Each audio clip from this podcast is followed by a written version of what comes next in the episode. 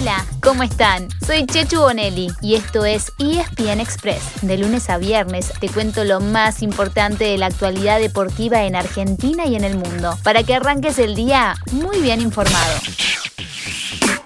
Noticia de último momento que no es para nada agradable. A ver, eh, Guille. Sí, eh, lo informa el Barcelona en su perfil oficial en Twitter. El jugador Kun Agüero ha sido sometido a un procedimiento diagnóstico y terapéutico a cargo del doctor Josep Brugada.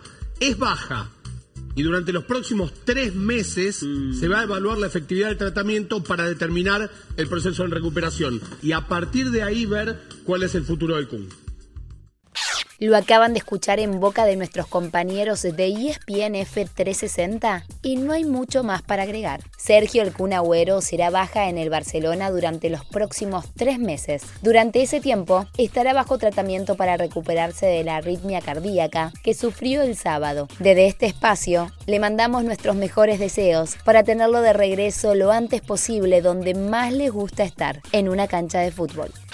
hice todo lo posible por, por quedarme, nunca en ningún momento se me pidió que, que, jugara gratis. Eh, se me pidió que me rebajara el sueldo del 50% y, y lo hice sin ningún problema.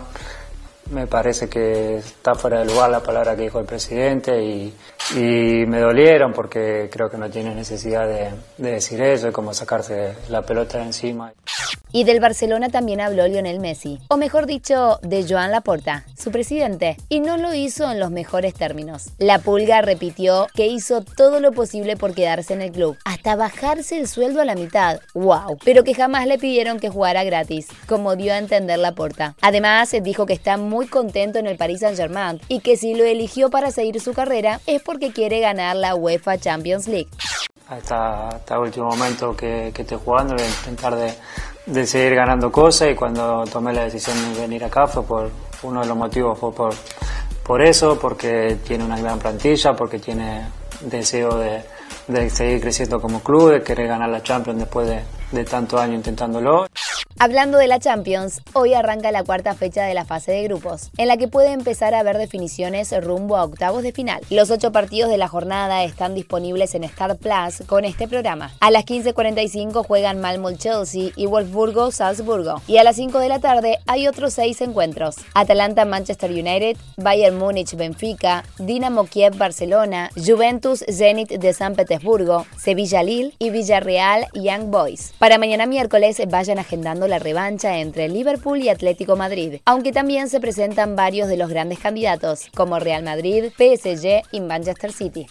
Mientras tanto, en nuestro fútbol, lo más importante de la semana será también mañana. La primera semifinal de la Copa Argentina será entre Boca y Argentinos en el Malvinas Argentinas de Mendoza. En el Geneise, que viene de dos derrotas seguidas en el torneo de la Liga, Sebastián Villa y Toto Salvio están entre los convocados. Sebastián Bataglia sabe que es un partido clave para seguir en carrera hacia la próxima Libertadores, ya que en este momento su equipo no está entre los clasificados por la tabla anual. El otro finalista saldrá la semana que viene del choque entre Talleres y Godoy Cruz.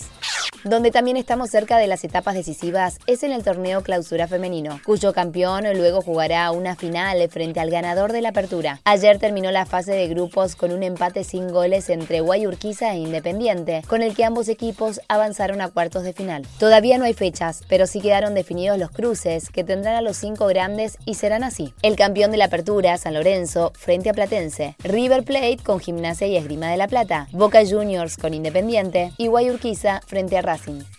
Pasamos al tenis, donde ya se está jugando en París el último Master 1000 del 2021. Fede Del Bonis le puso fin a un año agridulce, ya que fue su mejor temporada en el circuito ATP, con una gran primera mitad sobre polvo de ladrillo. Pero en la segunda mitad no encontró el camino y encadenó una racha negativa que ayer llegó a 10 derrotas seguidas. Su verdugo fue el británico Cameron Norrie, al que entrena otro argentino, Facundo Lugones. Hoy se presenta Diego El Peque Schwarzman ante el australiano John Millman.